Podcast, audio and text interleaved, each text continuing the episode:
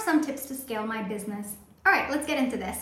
Number one, focus on systems and processes. And as an extension of that, I would also say to include automation in your plans as well.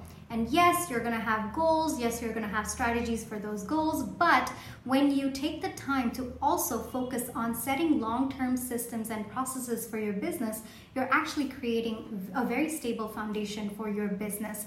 Number two, focus on customer retention strategies. Yes, it is important for you to invest in customer acquisition strategies, but when you take the time to invest in customer retention strategies, it will save you money long-term.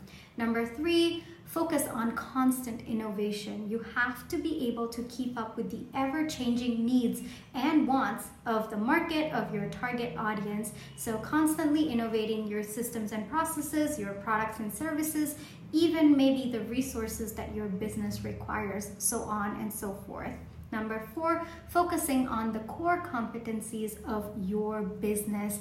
Focus on the strengths that align with your business, with yourself. Number five, take the time to invest in personal and professional development. That is going to make a huge difference for your business. Number six, especially with the entrepreneurial path, there needs to be constant analysis as well as pivoting. Hope this helps.